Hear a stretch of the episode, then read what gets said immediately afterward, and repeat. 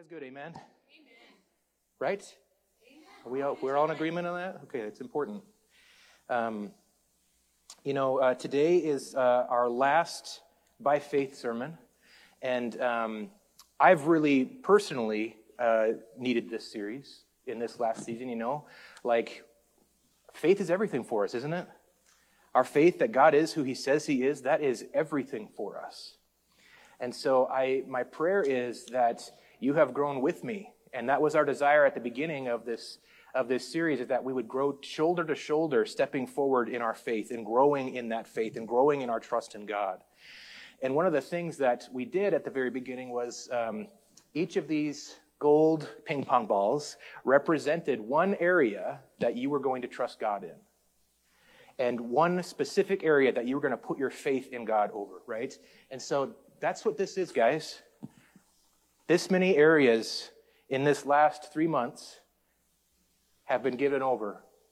We have told God that we trust you. We believe that you are who you say you are in this area and in this area of our lives and in every single one of these areas of our lives, right? But here's the thing just because we don't have this visual reminder anymore after this week, and just because we're not going to be talking about faith anymore, do we get to put that away? No, that's not how it works we move forward and we stay strong in our faith. That's what this whole faith chapter that we've been walking through has been about.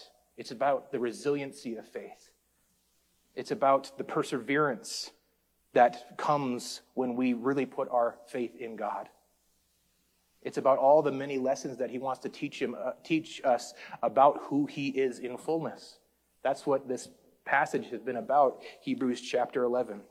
And we started in Hebrews chapter 11 by reading the entire thing. And I want to end today by reading the entirety of Hebrews chapter 11 again. So if you'd like to turn in your own Bibles to uh, Hebrews chapter 11, it's going to be up on the screen as well if you just want to read along with me. But um, would you just kind of, with me, kind of reflect on this past series and reflect again, like, like Holy Spirit, what do you want to share with us today? What do you need to jump out at us this morning as a church, as individuals?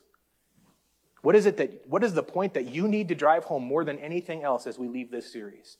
That's what my desire is today. And if, and if I feel a shift in the room and if I feel like we need to go another way, then I'm going to throw the sermon out and we're going to go in that direction today. I don't know what the Holy Spirit wants for sure, but I, I know that I want it. I know that I want it. And so, would you join me in just being open? Just being open to what he wants to speak as we read this passage together. You with me? All right, let's read it together. Now, faith is confidence in what we hope for and assurance about what we do not see. This is what the ancients were commended for. By faith, we understand that the universe was formed at God's command, so that what is seen was not made out of what was visible. By faith, Abel brought God a better offering than Cain did. By faith, he was commended as righteous when God spoke well of his offerings. And by faith, Abel still speaks, even though he is dead. By faith, Enoch was taken from this life so that he did not experience death. He could not be found because God had taken him away. For before he was taken, he was commended as one who pleased God. And without faith, it is impossible to please God because anyone who comes to him must believe that he exists and that he rewards those who earnestly seek him. By faith, Noah, when warned about things not yet seen, in holy fear, built an ark to save his family. By his faith, he condemned the world and became heir of the righteousness that is in keeping with faith.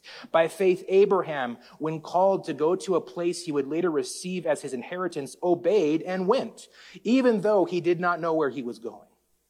By faith, he made his home in the promised land like a stranger in a foreign country. He lived in tents, as did Isaac and Jacob, who were heirs with him of the same promise.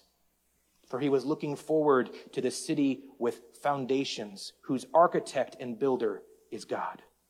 And by faith, even Sarah, who was past childbearing age, was enabled to bear children because she considered him faithful who had made the promise. And so, from this one man, and he as good as dead, came descendants as numerous as the stars in the sky and as countless as the sand on the seashore. All these people were still living by faith when they died. They did not receive the things promised. They only saw them and welcomed them from a distance, admitting that they were foreigners and strangers on earth. People who say such things show that they are looking for a country of their own. If they had been thinking of the country they had left, they would have had the opportunity to return. Instead, they were longing for a better country, a heavenly one. Therefore, God is not ashamed to be called their God, for he has prepared a city for them. By faith, Abraham, when God tested him, offered Isaac as a sacrifice. He who had embraced the promises was about to sacrifice his one and only son. Even though God had said to him, It's through Isaac that your offspring will be reckoned, Abraham reasoned that God could even raise the dead. So, in a manner of speaking, he did receive Isaac back from the death. By faith, Isaac blessed Jacob and Esau in regard to their future. By faith, Jacob, when he was dying, blessed each of Joseph's sons and worshiped as he leaned on the top of his staff. By faith, Joseph, when his end was near, spoke about the exodus of the Israelites from Egypt and gave instructions concerning the burial of his bones. By faith, Moses' parents hid him for three months after he was born because he saw there were, uh, because they saw he was no ordinary child and they were not afraid of the king's edict. By faith, Moses, when he had grown up, refused to be known as the Pharaoh's daughter. Uh, as a son of Pharaoh's daughter. He chose to be mistreated along with the people of God rather than to enjoy the fleeting pleasures of sin. He regarded disgrace for the sake of Christ as a greater value than the treasures of Egypt because he was looking ahead to his reward. By faith, he left Egypt, not fearing the king's anger. He persevered because he saw him who is invisible. By faith, he kept the Passover and the application of blood so that the destroyer of the firstborn would not touch the firstborn of Israel. By faith, the people passed through the Red Sea as on dry land. But when the Egyptian, Egyptians tried to do so, they were drowned. By faith, the walls of Jericho fell after the army had marched around them for seven days. By faith, the prostitute Rahab, because she welcomed the spies, was not killed with those who were disobedient. And what more shall I say? I do not have time to tell about Gideon, Barak, Samson, and Jephthah, about David and Samuel and the prophets, who through faith conquered kingdoms, administered justice, and gained what was promised, who shut the mouths of lions, quenched the fury of the flames, and escaped the edge of the sword, whose weakness was turned to strength and who became powerful in battle and routed foreign armies. Women received back their dead, raised to life again. There were others who were tortured, refused, refusing to be released so that they might gain an even better resurrection. Some faced jeers and flogging and even chains and imprisonment. They were put to death by stoning. They were sawed in two. They were killed by the sword. They went about in sheepskins and goatskins, destitute, persecuted, and mistreated. The world was not worthy of them. They wandered in deserts and mountains, living in caves and in holes in the ground. These were all commended for their faith, yet not, not one of them received what had been promised, since God had planned something better for us, so that only together with us would they be made perfect.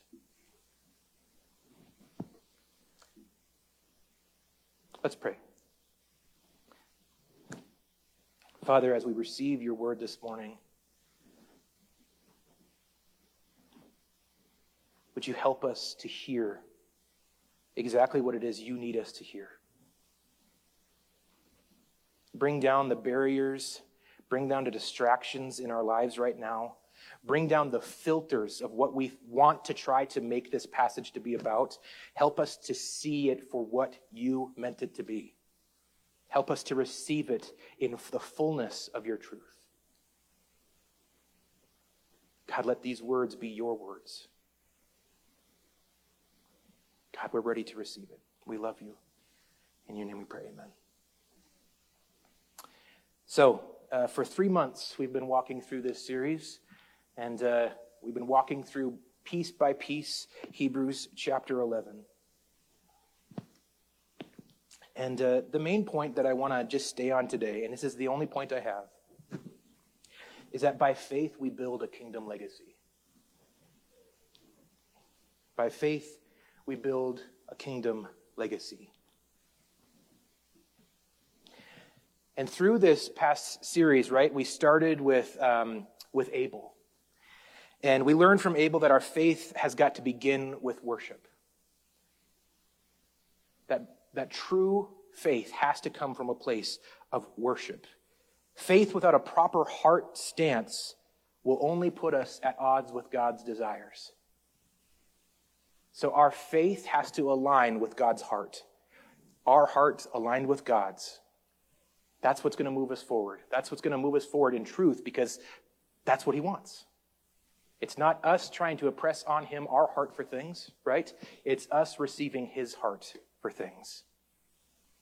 That's what worship is.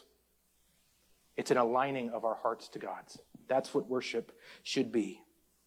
Abel taught us that.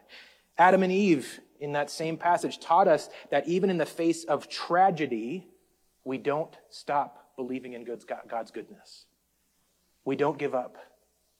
As they stood at the grave of their son, knowing that they were the ones that brought that brokenness into the world. And it was through them that murder was even possible. And their one son murdered by their other son. Remember, they stood there in that moment. I can only imagine wondering, God, how could we let this happen? And they had a choice in that moment. Their faith, they could have abandoned it and said, God, this isn't what we want, and so forget it. But they didn't choose that, did they?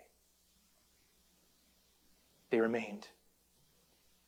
They remained in their faith. Even in the face of tragedy, we don't stop believing in the goodness of God, even when we are the ones who cause it, who cause the tragedy in our lives. Next, Enoch talk, uh, taught us that we must walk with God by faith. We have to choose to walk, right? He doesn't force us. It's a choice that we have to make. It's a voluntary thing, right? He invites us on the path that He's laid out for us, this amazing journey that He has all planned out for us, but we have to be the ones that take His hand and walk on that path. Amen?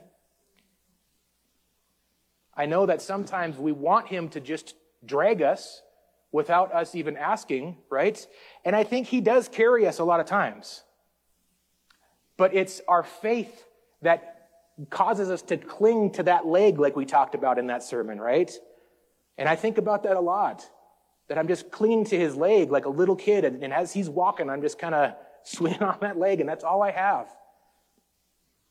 And it's him keeping me there. It's Him keeping me safe. It's Him protecting me. It's Him giving me the ability to even move forward. But it's my faith in Him that keeps me in that place. I could let go. We could let go. But Enoch taught, taught us that we have got to continue to walk with God voluntarily. And then Noah taught us that our faith requires action.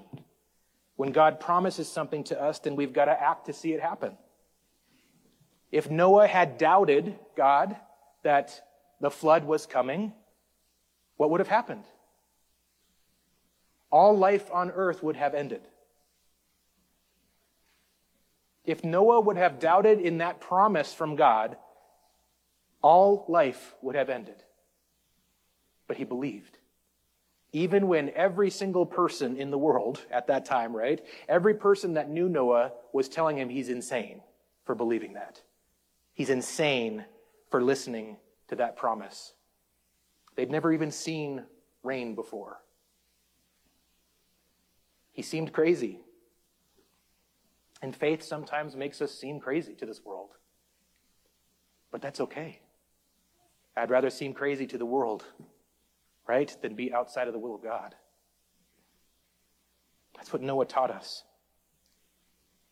Abraham Abraham then showed us when God makes an I will promise to us, then we should respond with our own I will statements to him. You know, I want to, I want to pause just for a moment and, and Psalm 91 is, is I think my favorite passage uh, for this kind of an example. And I just want to read it. And I want, as I read it, I want you to hear how many like I will statements, how many promises are in just this one passage. Okay, just, just listen for them, okay? Whoever dwells in the shelter of the Most High will rest in the shadow of the Almighty. I will say of the Lord, He is my refuge and my fortress, my God, whom I trust. Surely he will save you from the fowler's snare and from the deadly pestilence. He will cover you with his feathers, and under his wings you will find refuge. His faithfulness will be your shield and rampart. You will not fear the terror of night, nor the arrow that flies by day, nor the pestilence that stalks in the darkness, nor the plague that destroys at midday. A thousand may fall at your side, ten thousand at your right hand, but it will not come near you. You will only observe with your eyes and see the punishment of the wicked. If you say the Lord is my refuge and you make the most high your dwelling, no harm will overtake you. No disaster will come near your tent, for he will command his angels concerning you to guard you in all your ways. They will lift you up in their hands so that you will not strike your foot against a stone. You will tread on the lion and the cobra. You will trample the great lion and the serpent. Because he loves me, says the Lord, I will rescue him. I will protect protect him, for he acknowledges my name. He will call on me, and I will answer, me, I answer him. I will be with him in trouble. I will deliver him and honor him. With long life, I will satisfy him and show him my salvation. Just one chapter. Listen to those promises, guys. And you know what? For all of those things to be our reality, what does it require? It says this it says, the Lord, if we say, The Lord is my refuge, and we make the Most High our dwelling, it says that twice. Whoever dwells in the shelter of the Most High. So it requires our nearness to Him. It requires that clinging attitude that I will not leave His side because under His wings is life. And only under His wings is life. Everything out from under His wings is death. It's the difference between life and death. That's how strong this is. That's how strong this promise is. And then this other piece. It's not just that we cling to his leg, but it says, because he loves me. Because of our love for him. That aligning of our hearts to his, that worship of our God to say, you are who you say you are. That's where the faith comes in. Our love is faith. Our love of God should be the fullness of our faith. It's our belief and our trust, again, that He is who He says He is, that shows Him how much we love Him. Amen, church? You're with me? This is what we're called to. This is the promise that's right in front of us. All we've got to do is say, God, we love you. Help us to know more about you. We want you in our lives. We want you in fullness. And, and we cling and we say, God, we need you. There's no life apart from you. There is no good apart from you. And all of these promises are ours. Do you want these promises in your life? These are I will statements. These are absolutes from our God. Absolutes from our God. What's your choice? Will you love him today? Will you trust him today? Will you choose to make the Most High your dwelling? We learn that from Abraham. We learn the importance of that from Abraham. And Abraham's wife Sarah taught us the faith of waiting. We wait until the promise is fulfilled and we allow God to work in us while we wait. And oftentimes we even see with Sarah, right? It took so long, decades, for that promise to be fulfilled. And they were waiting and waiting and waiting and getting older and older and older. And by the time God himself shows up, and says, Hey, by this time next year, you're going to be pregnant, what does Sarah do? She laughs. She laughs literally in his face and says, That's impossible. And God's like, Hello, do you know who you're talking to? Why in the world would you doubt me? She argues with him that it's impossible. What does that show? She didn't know who God was in fullness, did she? She didn't know and she didn't trust in fullness that he actually is who he says he is. And so that waiting period was her waiting, was her learning that. He wasn't going to fulfill that promise until she understood that. So how often do we have, do we spend in a waiting period in our lives because there's a piece of us holding back our trust in God? You hear what I'm saying, church? How often is that our reality? How often do we find ourselves in the waiting season like Sarah because we just aren't ready to trust Him with what He says He wants to do for us and in us and through us? We learned that from Sarah. And then Isaac. Isaac taught us that even when the circumstances seem to point to everything being lost, we obey because it's in the faith of obedience that we see that, that sees us through even the most hopeless of situations. It's our obedience. It's our saying, God, you've said this, you've asked me to do this, and so I'm going to keep moving forward, even though it doesn't make sense, even though it seems like I'm walking into the fiery furnace and it doesn't seem like this is going to end very good for me. We keep moving forward. Because God is who He says He is. And even Abraham, it says, he reasoned that even if that knife came down in Abraham's hand, and even if Isaac was sacrificed in that moment, Abraham's faith led him to believe that God could even raise Isaac from the dead and would do that because Isaac was promised to him.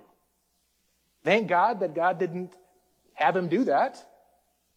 But there's other examples. Shadrach, Meshach, Abednego walking into the fire. They walked into the fire. And it said, even if, even if they die, right? God is still good. He's still worthy of their trust. He's still worthy of their faith. But it required them going into what seemed completely hopeless for them to find the fullness of who God was. Isaac taught us that we don't give up. Even if all things seem lost, we remember that God can even raise the dead. He can even raise the dead. And then we, we learn by faith that Moses led the people through the Red Sea, and we learn that even the miraculous isn't enough for us. Even the miraculous isn't enough for us to sustain our faith, is it? Because they were, right? Remember the Israelites, they were freed from Egypt. They're running away to the Red Sea right? They're freed from all that oppression, the slavery, right? They've just seen the 10 plagues, these crazy miracles to get them out of there. And what do they do when they get to the edge of the water? They complain. Then the miracle happens. The, the Red Sea parts, this insane miracle. Dry ground happens. They walk through, they get to the other side, and only days later, what happens? They complain again. Miracles isn't enough, guys. I've seen it in my own life. I've prayed for people and seen insane miracles happen. And that wasn't enough for that person to, to follow Jesus. It wasn't enough. That's why Jesus tried not to make a big deal out of the miraculous. He made a big deal out of the love of God. And he, and he used the miracles to point people to that incredible love. But the miraculous isn't enough for us to keep our faith because it's not what, it's not just what God does, right? It's who he is that we put our faith in. Because if we put our faith only in what we, he does, it's often that we're going to put our faith in what we think he should do. You hear that? If we put our faith in what he does, it's often and too often that we're actually putting our faith in what we think he should be doing. And we're going to get disappointed because our ways are not his ways.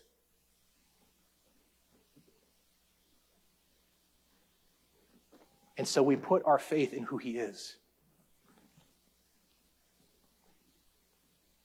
It's a vital lesson for us moving forward, guys as a church, shoulder to shoulder together? Do we want to see miracles? Of course. Of course, who doesn't? But that's not enough because we've seen miracles as a church. There's a lot of people who used to be sitting in these chairs that aren't sitting in these chairs anymore who saw miracles, and it wasn't enough to keep them here.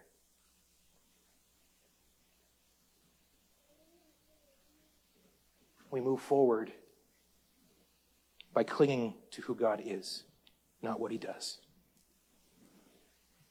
Then Rahab showed us that God can use anyone. I'm so thankful for that example in Scripture. That he can use anyone. Full stop, right? Anyone. Anyone. Anyone.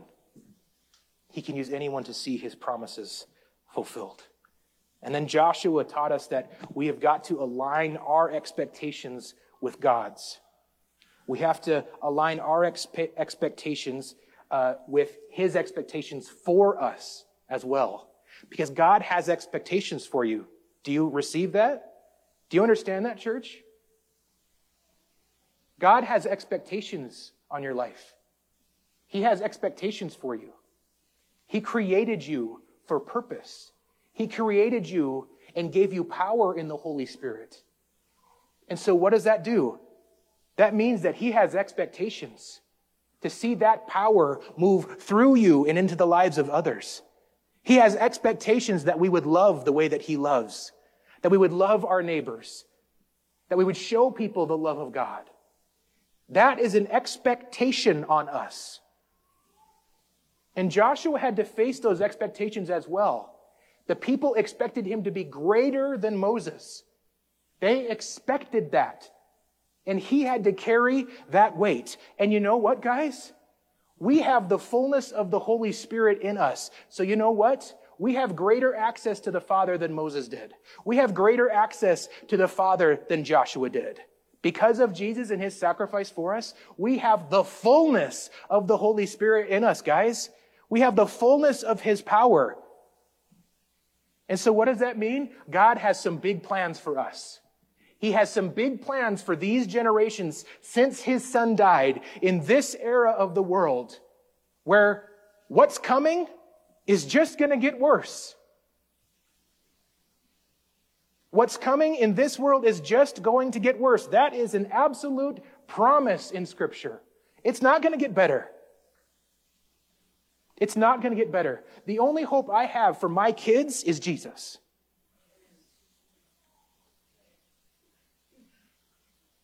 It's the only hope I have for the future.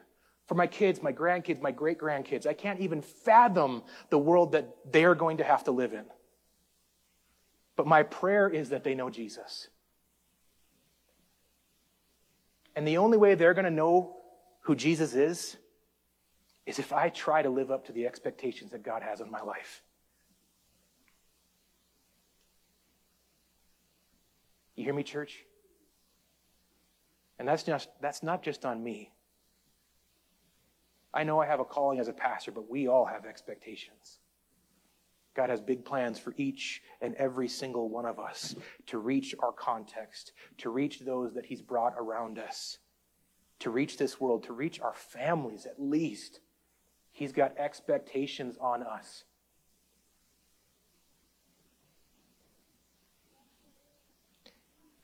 You know, none of these people that we've talked about were perfect. You know, they were liars, they were fearful, they doubted God, they laughed in his face. They, in no way, were who the world probably would have picked for those positions. I mean, Rahab, right? Who would have picked a prostitute right? To see that happen? Nobody. Nobody would have picked that. But the question that we've got to ask ourselves, having walked through Hebrews 11, I think, for these last three months, is this Do you believe that God can do the same things through you?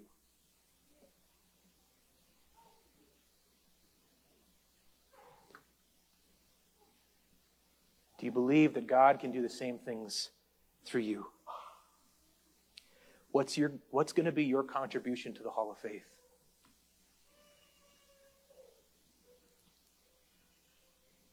And if you, if you in, in any way in that moment, when I ask that question, when I ask what's going to be your contribution to the Hall of Faith, if you have doubt in your mind, if there's even that moment of being like, How, who am I? How could I do that? How dare you say that? How dare you question the expectations that God has on you? Do you know who you are? Do you know who you are? You were knit together in your mother's womb by the creator of this universe. The same God that empowered Moses to see the Red Sea part, the same God that empowered Joshua to see the Jordan stopped, right? That same God lives in you. We are the temple of the living God. Each and every single one of us, we walk around, and wherever we set foot, that is now the presence of God. That is the reality of who you are, church. If you have a relationship with Jesus, if, if, if you've told him, I surrender my life to you and I want you to be Lord of my life, that is your reality. So how dare you question that? How dare you question what you're capable of? How dare you question what God might want to do through, what he might want to do through you? Stop it. That is the enemy. That is every bit of the enemy trying to get you to doubt yourself, trying to get you to doubt how God sees you. Faith requires us aligning ourselves to God and accepting who we are, right? Accepting the fullness of how He sees us and who He created us to be. That is the other side of faith. All day long, we can believe in God. All day long, we can say, God, I trust that you are who you say you are, but do you trust that we are who He says we are? Do you trust that you are who He says you are? Only you can answer that. Only you can answer that. But my hope, my desire, right? And I'm not going to, I'm not standing here saying I'm perfect at that either, right? But if we want to move forward as a church, and if we want to be on that same page moving forward, then my prayer is, is that we start learning. We start figuring it out. We start accepting. We start at least even being open to God showing us how he sees us. I think as a church, we're great at trusting that God is who he says he is. But I think this next season requires us trusting that we are who he says we are. Amen? Are you with me? Are you with me in this church? We've got to be in this together. And you know, like, what they faced, right? All these incredible, like, horrendous things that the writer of Hebrews talks about that they faced, right? What does radical faith look like in our Western culture compared to that? Right? We don't face lion dens. We don't face, uh, you know, uh, the risk of being sawed in half. We don't risk those things. We don't risk being burned at the stake because of our faith. And I fear that because our faith isn't a matter of life and death, then we don't treat it as such. But they treated their faith as a matter of life and death because it was. It was. But it is for us as well. Just because there isn't as great of a worldly risk to us to believe doesn't mean doesn't mean that our faith isn't just as much about life and death, the fullness of life and the fullness of death. Literally, our faith is the difference between heaven or hell, guys. Our faith is the difference between heaven, the promises and the fullness of heaven, or the eternity of hell. It's our faith that separates that for us. It's our faith to reach out and accept that free gift from God and His Son Jesus and trust that He is who He says He is and that He will save us and that He does have a plan for us. It's our faith that brings us into salvation. Our faith is a matter of life and death. Hell is etern- heaven is eternal life, hell is eternal death, and our faith will determine which one we choose.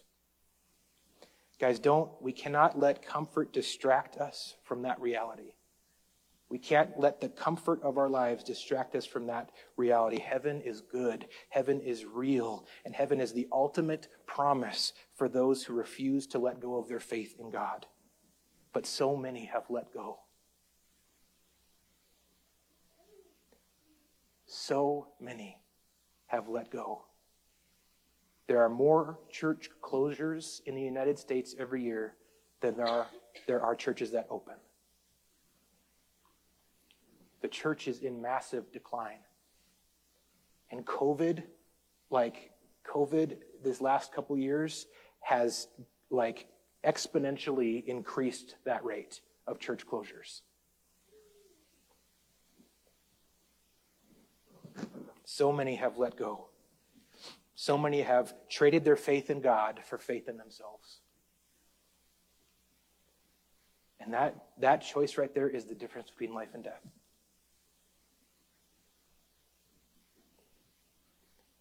You know, someday we're all going to be gone from this earth, but we're going to have a legacy that we'll have left behind. And what will the generations after us say about us? Will our faith be how they remember us? Or will our life and our actions point them elsewhere? You know, this. Uh,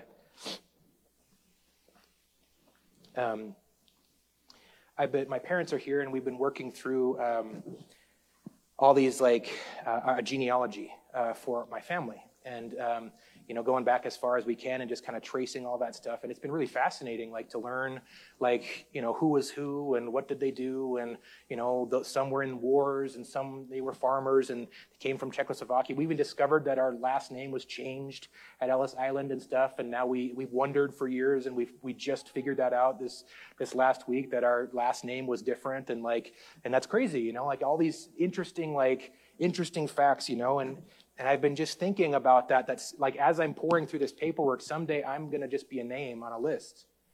Someday I'm just going to be Cody Bren, son of Randy and Sue Bren, and, and it'll list my kids, and, and that's all that there's going to be. And that's if one of my one generation after me like takes interest and even cares that they'll even see that. I might just be a name on a piece of paper. But you know, like I'm thankful for like the articles that were saved and the obituaries that were saved because at least I can see a snippet of like there was one that I saw in there that was a pastor. And I was like, oh man, that's so cool. Like there was another relative that I know now that was a pastor. And you can see this line of faith.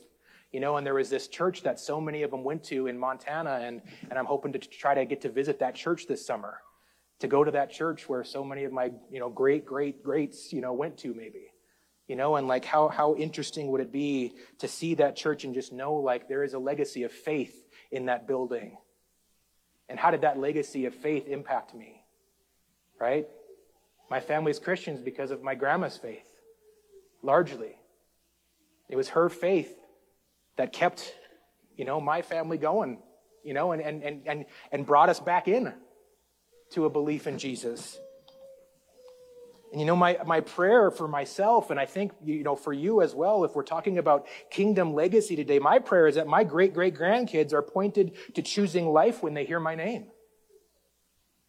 I, I, pray that, like, next to my name, there's something at least that says Cody Bren, follower of Jesus. Cody Bren, who wanted to make much of Jesus in this life. Cody Bren, lover of God. Cody, Cody Bren, faithful follower of Jesus. That would be my desire above anything else. Scratch my name out and just put a faithful follower of Jesus if need be. That is what I want my great, great grandkids. That's what I want my legacy to be above anything else because that's the only thing that matters. The fact that I was a musician, the fact that I lived in North Dakota, Dakota and California and now in Arizona and who knows where else I'm going to be and end up living this life. I don't really care that that stuff moves on. Honestly, I don't really care as long as people know, as long as my great great grandkids know that I loved Jesus and my desire above anything else was that they would love Jesus too so that they can know life.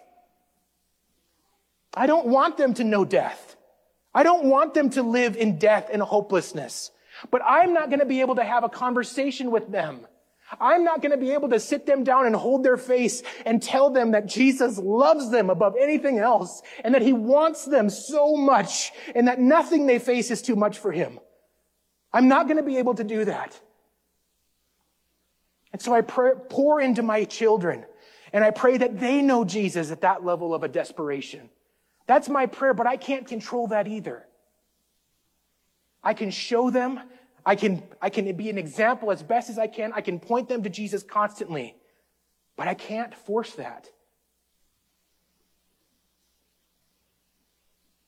Man, I want to do everything I can, though.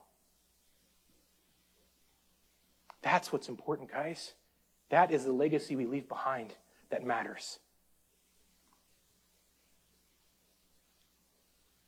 It's not what we do, it's not where we lived.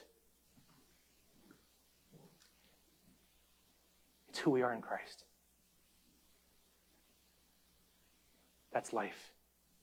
That's the difference between life and death. You know, we've we've had these golden ping pong balls, you know. And I was just thinking about like as we're doing this genealogy work and like kind of digging. It felt like this digging process and there was these gold nuggets that we would unearth you know, these pieces of like, oh my goodness, that's so interesting and fascinating. Some of it really sad. Some of it I just read and just like almost was in tears just thinking about, man, that was my family. Like they went through that. Like that's crazy. You know? But like, it's like you're digging for gold in that. And I need you to hear that, like, each one of these things, church, each one of these things that we've put in this jar, these are gold nuggets meant for the next generation. Maybe you made a decision just that, you know what, I want to put my faith uh, uh, in, uh, in God in the area of my finances, or in the area of my family, or in the area of my future. If this is what that represents, guys, what if this, what if this means the difference between life and death for one who comes after you?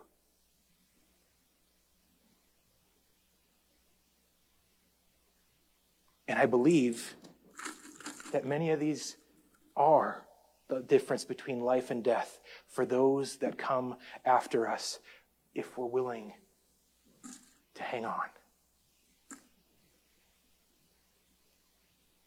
If we're willing to keep our faith in God in that area, it could be the difference between life and death for those generations after us. Church, what is your legacy of faith going to be?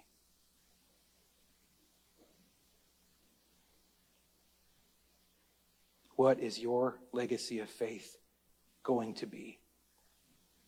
It may be the difference between life and death for you and those you love.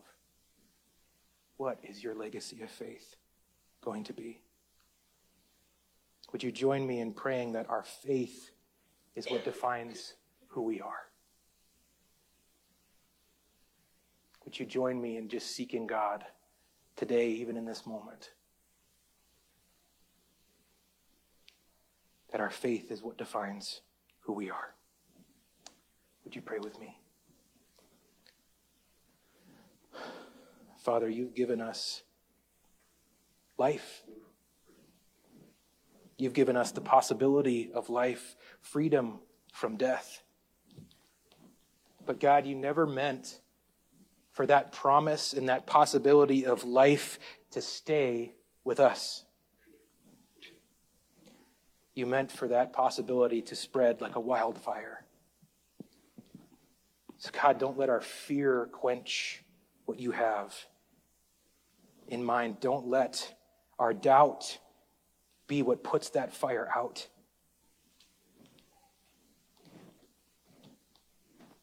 God, let our faith be what defines who we are, not our circumstances, not what we went through, not our tragedies in this life, not even the good things in this life, maybe our accomplishments or whatever. God, let our faith be what defines us. Our love for you, may that be what defines who we are. And may that be what gets passed down generation to generation. May that be our legacy, Father. That we made much of your Son, Jesus and that we led a life that said, We want you in fullness. May that be who we are. May that be our legacy, Father. Thank you for making that possible. Thank you for your love, your goodness.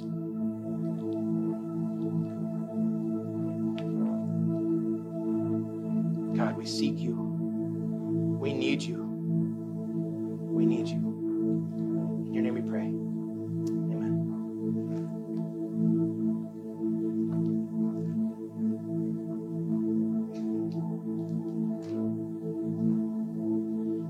I know that um, this is up on the stage now. But if any of you during this worship set um, feels like they need to put a gold ping pong ball in that in that jar that represents an area of faith for you, I know it's it's a lot more vulnerable to walk up on the stage and do it, but let this be a marker. Let this be a moment where you say, No, I'm not going to let fear of what people might think or, or whatever hold me back. I'm going to get up and I'm going to put this gold ping pong ball in there and I'm going to say, God, I trust you. And I want this to be a gold nugget that maybe somebody in my family would find someday as a legacy of my faith in you. Jane's going to be in the back if you'd like prayer. If you're struggling with anything this morning, please take advantage of that. But would you stand and let's uh, let's worship.